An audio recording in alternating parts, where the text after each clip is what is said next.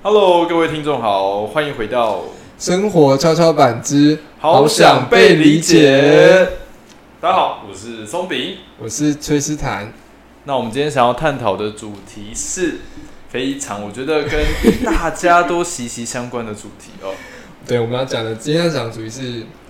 关于教育这一回事。对，我们想要探讨的是教育对我们大家的影响到底是什么？我觉得，我觉得这个议题还蛮大的。说真的，对，所以我们现在要把它，我们现在要把它缩小。我们先从国小开始谈起。我我觉得其实教育像你，我我们在开始前我们有聊到这个，其实你可以想象是说教育其实分两大类嘛，嗯一个是所谓的初等教育，一种叫高等教育。初等教育就是国小、国中、高中，基本上这段或是幼稚园嘛，这嗯这一段都叫做初等教育，就是比较多是教你怎么样去拥有一些技能，这个技能可能是。说话啊、算术啊，这种好像我们可以在生活中谋生，给他一个引号，生活中谋生，我们以为可能需要的技能。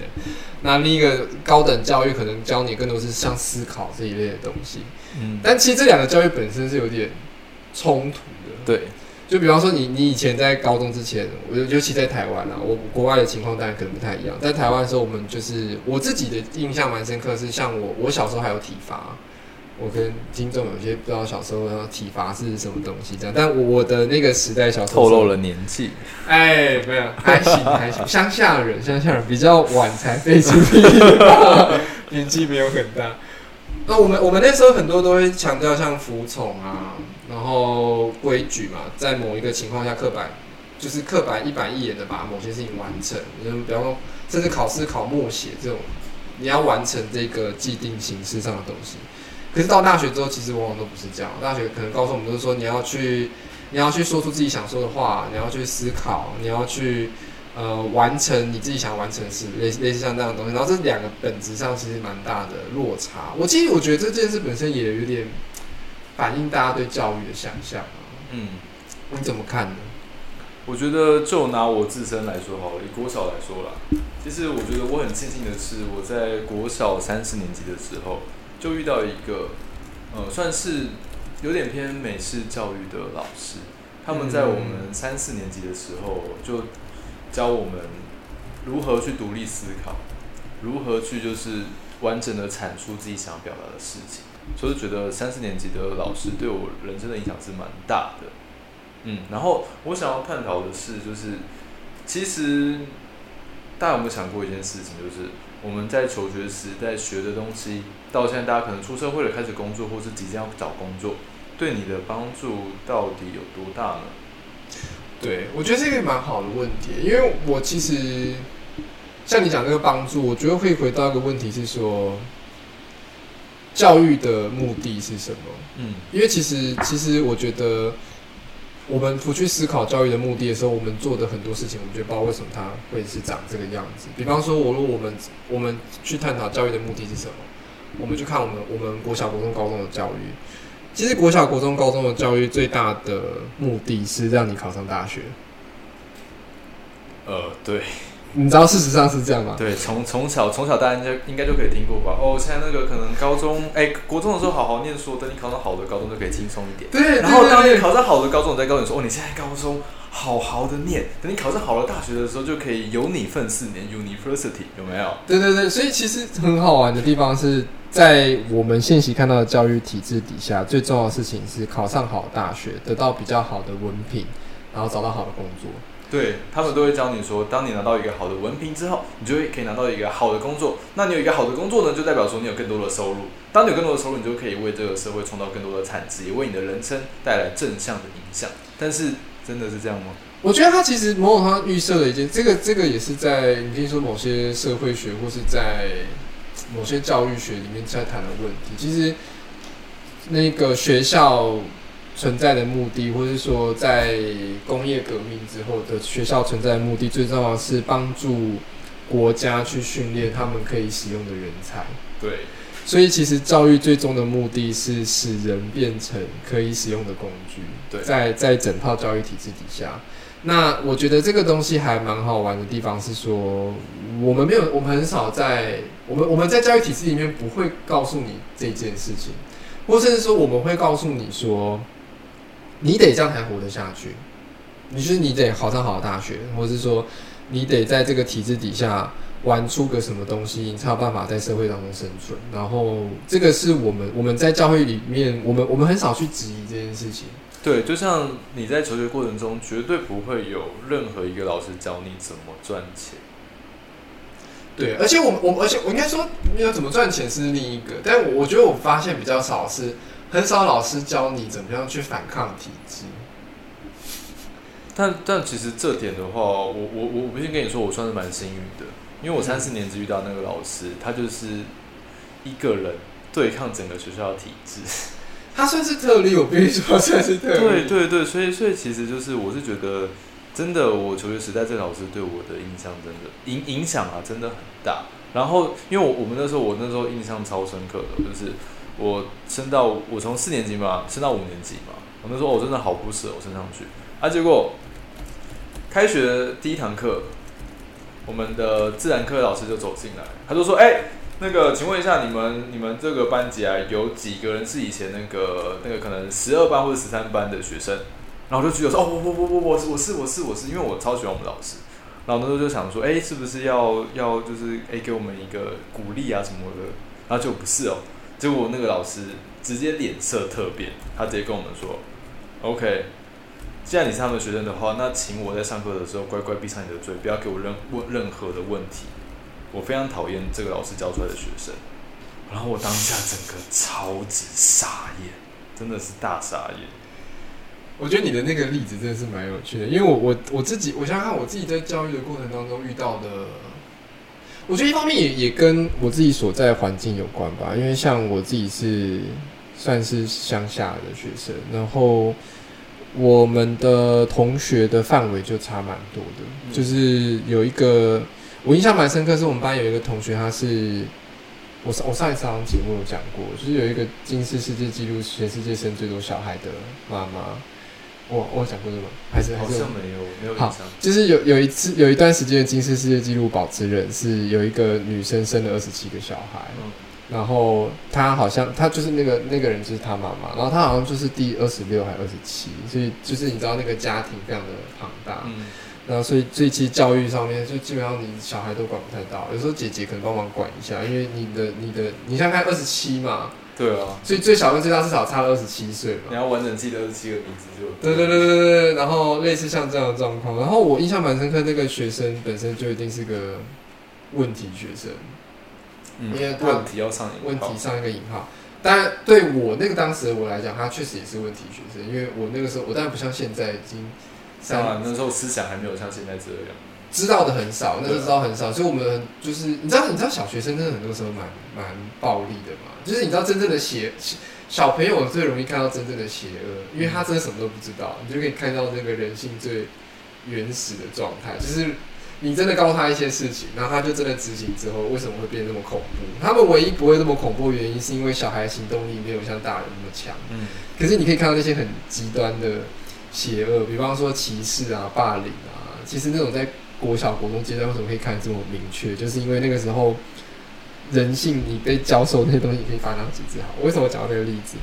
我印象蛮深刻，是因为这个同学的成绩表现蛮蛮差的，可是他是一个聪明的人。我印象蛮深刻，是因为那个时候我们刚开始电脑刚开始普及嘛，然后他是班上很早就知道哪些电动在哪里。就比方说什么史莱姆第一个家，我就是在讲这一直透露年纪。史莱姆的第一个家，呃呃，听众想说，想说不要讲，不要一直玩一样的梗，你知道吗？没有，我以前没有讲史莱姆的第一个家，我讲小学就讲那个嘛。然后他他就是知道那些电动在哪里，然后他就是知道那些东西你要怎么破解，这样。我就想说，哎，你怎么知道这件事情的？这样。然后我在那一刻就开始理解到说，我好像每一个人拥有不一样的聪明。你知道，就在这个这个情境底下，有些人在体制里面，他有办法得到很好的成绩，可是有些人好像在他的，你可以说生活方面，他找到他自己的路。然后我在那一刻就心，我觉得有点像心里埋下一个种子，说好像有一些不一样的东西这样。就有点像回归到你刚刚讲那个赚钱跟反抗，我们讲到反抗体制的问题，其实我觉得也是这样，因为有些人他虽然没有被教要会做这件事情，可是他在很早在他的生活处境当中，他就开始需要思考这件事情，以至于他就走出了很多不一样的路。对，我也在想说，因为像到底为什么教育这件事情为我们来说很重要，是因为即便说我们会看到一些特例，可是到底对一般的人，一般人但是一个很糟的讲法，一般的人来讲，我们到底应该要学到什么东西，帮助我们在这个世界活下去？其实是教育蛮重要，真正的应该要有的目的。嗯，如果说？对，如果说是以正面的思想去讲的话，当然，我们得，我们我我们不用讲负面，大家都会讲嘛，对不对？大家都有感受到被教育体制的压迫。但到底为我们来讲，我觉我们觉得教育应该要具备什么？我们先不讨论那个实作的问题，实作可能会放到后面。实实，我觉得实作离实作还有很长一段路要走啊。但是我们就先讲嘛。呃，我我是想问大家一个问题，就是说，大家应该在求学过程中多多少少都有霸凌，或者是被霸凌，或者是看过人家被霸凌的经验吧？有啊，有被霸凌的经验，也有霸凌别人的经验啊，是是是。呃，其实就这点的话，我前面一开始就提到说，我希望可以从国小去探讨的原因，就是因为我觉得现代人大多数，尤其是以台湾来说好了，大部分人都不知道怎么好好的去处理自己的情绪，然后或是怎么样去跟自己去对话。那这个又可以牵扯到我们的主题了，就是好想被理解。那其实好想被理解呢，是有分两个部分，一个是人家理解你，一个是你自己去理解你自己。那其实这两个是非常的不同，就是我觉得说，其实像我们国小教什么、国国文、英文啊、社会啊、自然啊、数学啊，其实你真正能够用到的东西有多少？我觉得，就我自己的求学时代来说啦，我我我真正我真正用到的技能就是，我应该说，我真正学到东西是，可能下课那十分钟，或是放学之后的时间，我跟同学相处，然后我才知道说，哦，跟人家相处没没嘎嘎。然后或是你的讲话进对一顿，我觉得那个对我现在谋生来说才是比较重要的。反而是老师在教的那个什么国文啊，教那什么文言文啊，然后数学啊，教那什么口塞塞啊、口塞那些，对我来说是，我到现在真的真的真的完全没有用到。你讲这个我，我要来，但是数学你有用到啊？哦，我要没有，我持一个相反的立场。你你刚刚讲，其实这才有讨论的意义。来来来，我不能一直跟你走同一边。其实学习理解跟被理解，你从那个心理学发展的角度来讲，它是一个比较晚才会发生的事情。就当然，它因为它需要你去思考，或者是你要感知到彼此之间的关联。然后它是在可以说神经发展可能要到国中之后会比较每每个人发展时程不一样，但它比较晚发生，所以学会这件事情好像比较困难。为嗯对教育来讲是比较困难。其实其实其实我我我要讲的我要讲的不是你说的那个自身发展的问题，我讲的是说，因为像我我我们如何理解自己呢，或是如何发现新的自己，都是透过跟人家相处，或是你面对不同的事情，才会发现说，哦，原来我也有这一面。可是我觉得都都是到我很大的时候才发现的。对啊我，不确定是因为小学没有教，还是是因为我到比较大，我比较成熟，我才发现那。我我我我跟你讲，这这个就要牵扯到我最近的一个经验。来来来，你说你说。因为因为就是我我有一个亲戚，他生了一个小孩，嗯然后那个小孩大概才两三岁而已。嗯可是因为他因为因为我亲戚就是他他常常就是台湾啊跟大陆跑，然后有时候回台湾的时候会把他的小孩就是丢给我带，嗯然后我就我我我那时候就其实我我一直很好奇这个问题，嗯。然后我就跟那个小孩就是有做了一些类似这方面的学习，对，就比如说他现在很生气嘛，然后我会我会我我会跟他说就是哦那个燕你现在先冷静下来，先冷静一下哦，然后你可以告诉我说你为什么生气嘛？嗯他就讲不出来嘛，一开始都讲不出来嘛。然后因为他很喜欢玩球，然后我就说，那你如果可以跟我讲的话，那我就跟你玩球。他就很他他他他他就吸引嘛，他就他就开始讲，嗯。然后就发现说他从一开始他其实支支吾吾讲不出他在讲什么，然后一直到最近就是前两个月，他已经可以完整的跟我讲说他会因为什么样的事情生气，嗯。然后是因为我做，是因为他发现什么事情，或是人家对他做做什么事情，他才生气。嗯。但我但但我觉得可能可能是个案吧，因为因为因为我只有对对一个小孩这样做，但是我我觉得说，既然既然有一个人可以，那代表说其实这是可行的。我觉得这有几个可以讨论，不过我觉得可以放后面讨论。这当然跟实作有关了、嗯然后另一个也是跟说，其实我我发现有一个状况是，小孩很会适应他怎么样跟一个某些特定的人的沟通模式。嗯比方说，我讲我自己好了，我我但我故意走反派。我小我在五岁的时候就大概知道我做什么大人会喜欢我，所以我蛮会演一套，就是你可以说蛮烂的一套演法，就是以我们现在学会演戏之后，我们就知道那套演的很烂。但你大概知道你什么时候笑，你大概知道你什么时候要做什么反应，那大人会得到什么讯息。那有时候是小孩很快会学会一套我跟你相处的模式，我知道我只要跟你这样 work 这件事情就有效果，但不代表他知道这件事情为他来说的意义跟真的对他自己有没有办法往下支持。因为他当然他等到他长大之后，他遇到不同的经验，他会需要去消化这件事情，变成他的模式。这当然是最终会发生的事情，但我觉得他但正向的来讲是说，我们会看到一个小孩看起来比较知书达理。当然，像你的讲那 case，或者像我的 case，我我知道怎么样去应付那些大人，嗯是。可是这件事情真的有达成那个目的吗？我觉得有时候打个问号。就是呃，那既然你讲到这点的话，我就举我自身的例子吧。来来来来来来来来，因为就我前面提到的，我们三四年级老师是偏向那个美色教育。嗯，那我可以就是很坦白说，其实我在二年级以前嘛，接受就是那种传统的填鸭式的教育，就是老师说一就是一。所以我那时候刚升上三年级的时候，我对于这个老师的教学其实冲击蛮大的。我想说啊。什么为为什么问要问问问题啊？为什么要我们上课举手发言？嗯但是呢，我我因为我们老师就是有一开始他要给我们奖励的制度，就是说你如果上课举手发言嘛，然后你的问题只要是呃具体的，然后这个问题是有效的，不是那种乱问的问题，嗯那你下礼拜你就可以选择说你要跟哪一个同学做。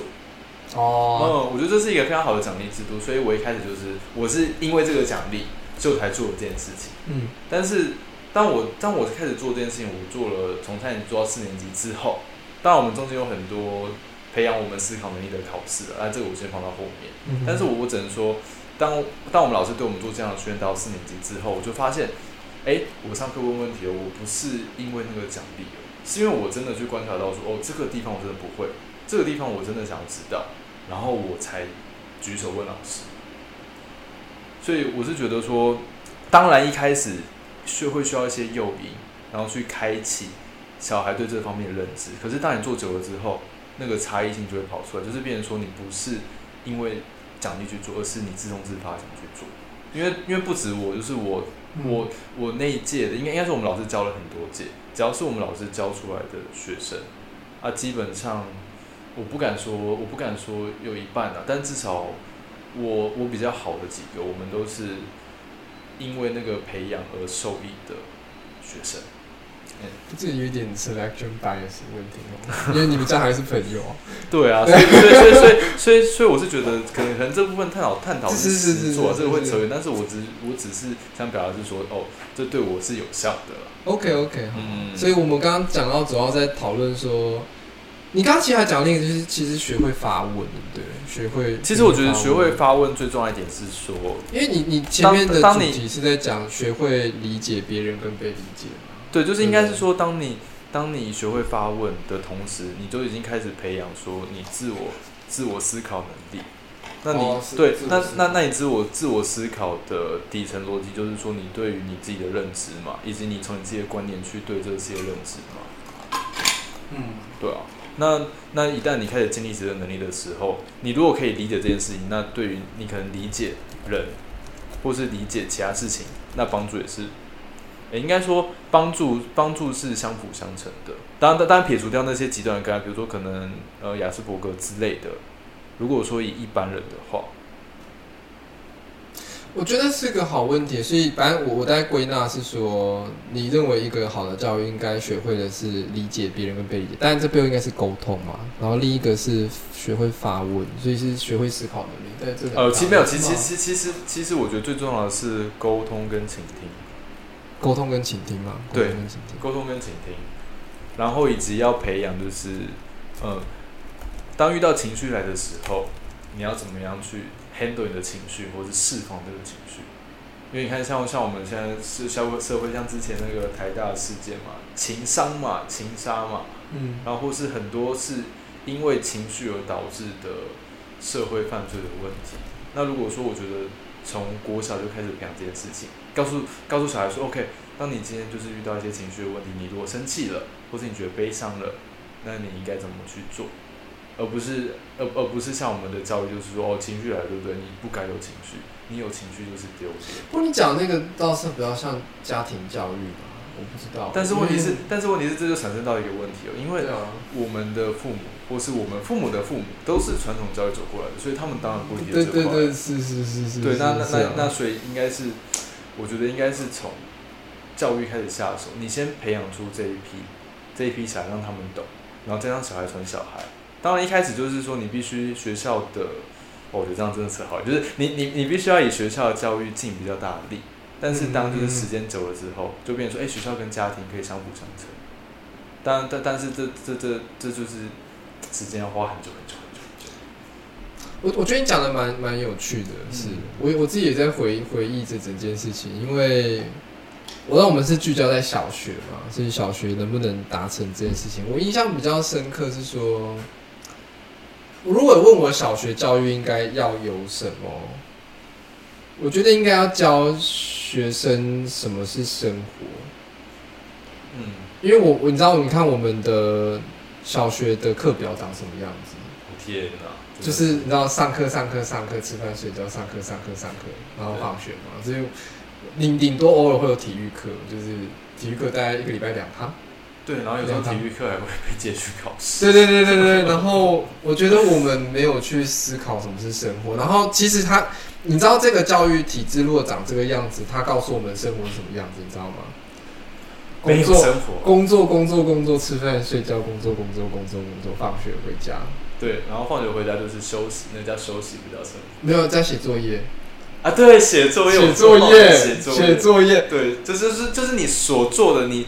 做的所有的一切都是为了这个机构，对这个对对对对，为了这个机构带给你的要求，对，然后所以你必须付出百分之百投入在里面。对，然后这个机构长大变别的机构，比方说从学校变公司，对，然后然后你可能你可能放学有一点自己的玩乐，比如说你可能国中、高中会想去网咖，然后或者你可能会想要去从事一些自己喜欢的娱乐，那就会被归类为你就是可能我不良学生啊，不花钱在学习上面，这样就是不对，对对对对。就会被 label 上一个很不好的标签。因为其实国外的制度，当然我觉得这个很值得被诟病。哈，我我觉得我我讲这段话有些争议性，有些人会批评说你就是觉得他们比较好，或者那些是他的条件。没事好，就是要有来，我先讲完。好，对，总之呢，就是 我好爱先替他们发言。国外蛮多体制是，比方像美国好了，美国他们上课的时间就真的比较短，然后剩下回家他们都是做自我探索，比方说做科学实验啊，什么什么的这样。然后其实台湾的教育，比方说教育部好了，蛮多学者也会想要引进国外的制度进来，但为什么没有办法成功？其实背后也有很多的理由。原因是因为像美国，美国他们，你知道他们美国这样子养出来的学生多少真的烂掉吗？他们很多没有念大学嘛，就是美国念大学比例很低，然后他们很多就是可以去麦当劳工作，就薪水就不错，或是他可以领失业救助金，就是可以过还行的生活。然后他们国家的资产就靠那一些，靠这样子很自主探索的教育，就可以走上顶峰的人。因为确实世界上总是存在着这一两趴的人，使这些人可以达到那个顶峰，然后创造大量的财富嘛，如华尔街的人嘛，或者是或者是那些呃，你可以说顶尖的学者，通过移民，比方说为什么亚洲学生在美国就会很厉害，因为我们就把我们在东亚这一套搬去美国嘛，然后就是你知道我们就不断补习啊，我们就是有办法全部都拿 A，你就我们就是这样长大的。我们就是考试的机器。对对，我们是考试机器，所以他们对东亚学生，比如说亚洲人，黄就是黄黄皮肤的人，就会带一套见解是说，啊，你们就是很会这个运作模式，所以你们就也也不觉得你们比较聪明啊，你们就是比较认真吧，这样。那那但搬到台湾就完全不可行嘛。比方说像我知道，我不确定我没有去查证这件事情，但我知道建中蛮早下课的，就是三点吧。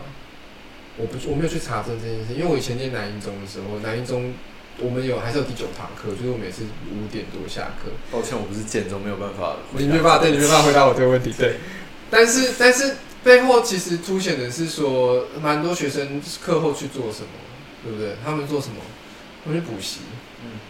这就回到你知道我们在对为什么讲到说建立对生活的认识，是你看我们的教育告诉我们生活应该长什么样子，而且这是一种身体上的学习哦。对，肌肉记忆。对对，你知道，我们就记忆了，我们得工作这么长的时间，好像才可以获得奖励。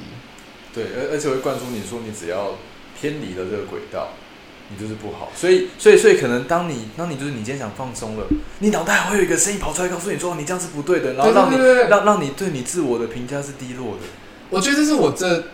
几年来最大的学习。嗯，因为。比方说，像我这一年下来好了，我就真的只剩生活，你知道？因为当然有些人说你你很爽，你就不用做什么事情。然后你知道，其实那个困难地方在于什么？你要面对那个我从小以来累积的那个声音。你一天好像没有工作超过八个小时以上，你是不是就是个废物？对，你是不是翘课？你知道就这种感觉。然后我是我是从小到大几乎没有翘过课的人。我只有大学翘过一次课，而且翘课的原因是因为那个课真的老师上的太烂了，我非常生气。我是。抱着某种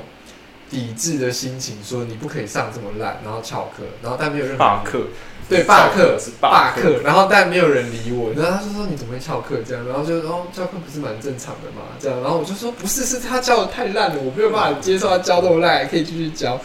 对，然后我是这种学生，所以但你知道对很多同事同事台大的人，也想说你你没有翘过课，你是你是学生嘛，你是你是哪个时代的学生？这样？非常这样，所以你就知道，对我这个人来讲，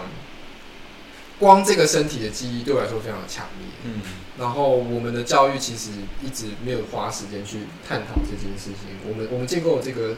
某种世界观，我觉得我们教育不是不是探讨这件事情，他他们是想尽办法要把这一套系统刻进我们的身体。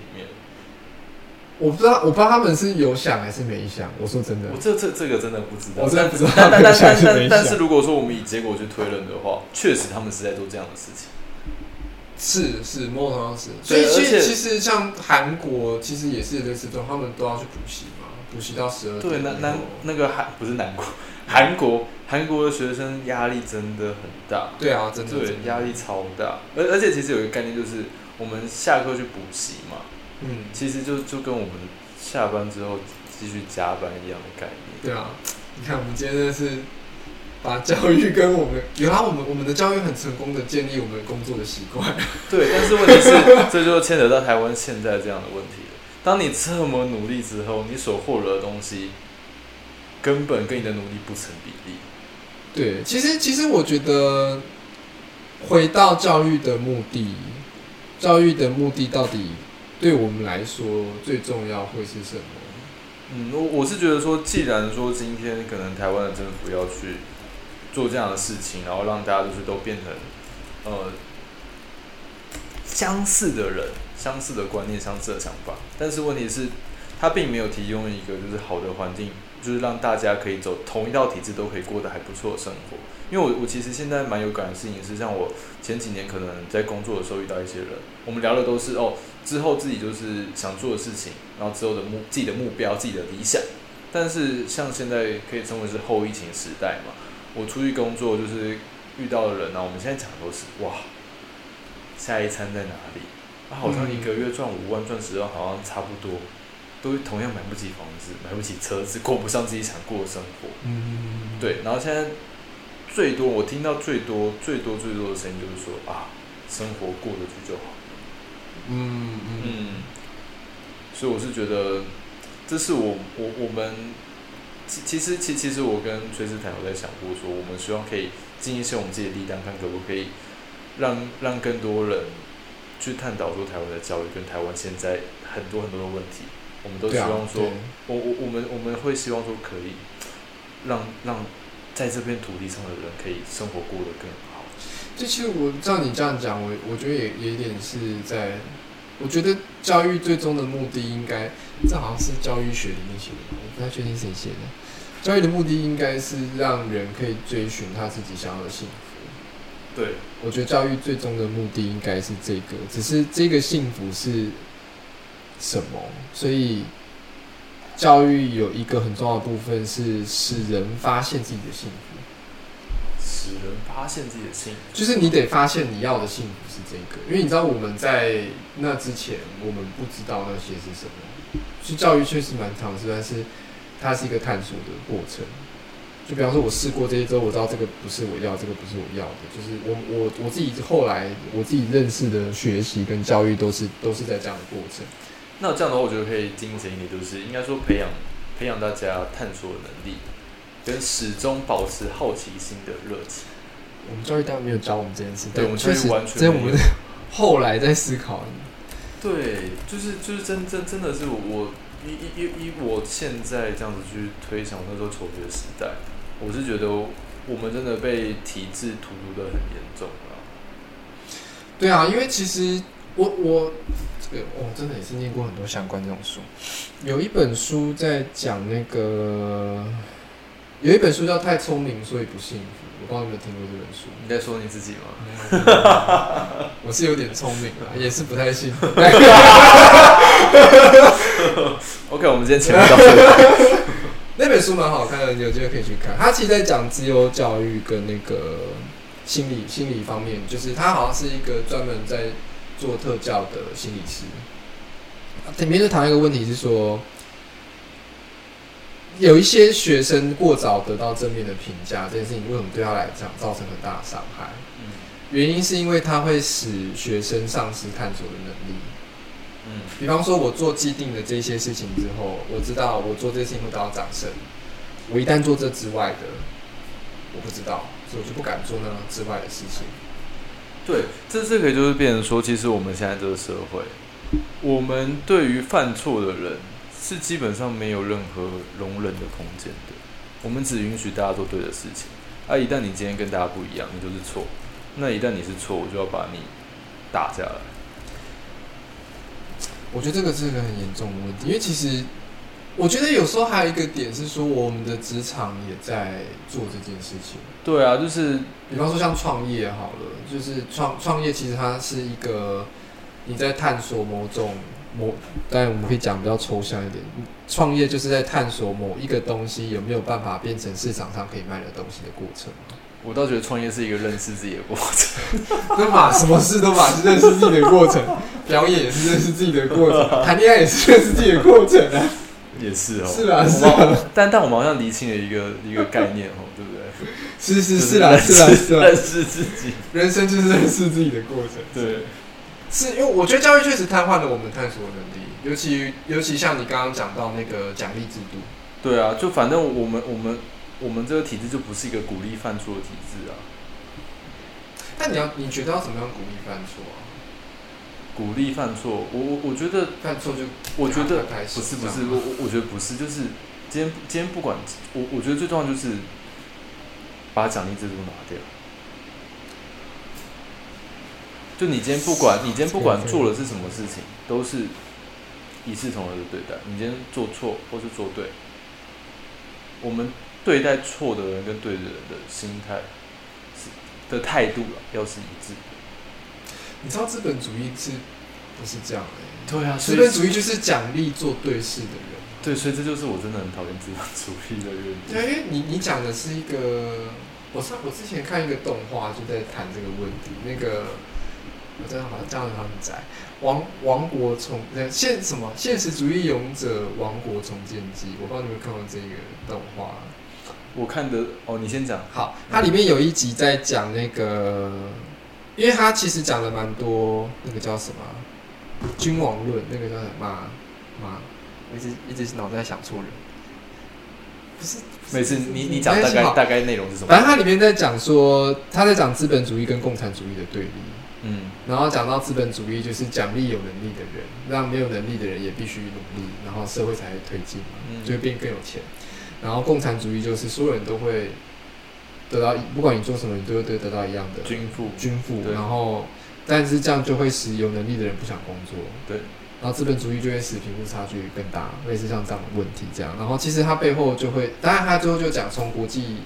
关系的角度去思考，说这个产生了像冷战嘛，冷战其实就是就是两两两个主义在对抗。对对对对对，然后回到我们刚刚讲的那个故事，其实也也回到我们刚刚讲的这个教育废除奖励制度其实莫好像也是这个，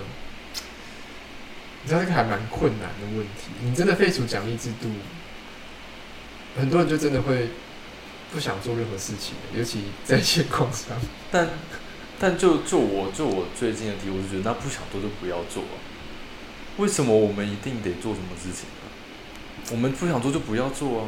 对不对？哎、我觉得这很难呢。我自己以我自己的人生经验，我其实也是觉得，我我其实一直抱持着这样的信念，努力活下去。但在这个社会超级难生存的。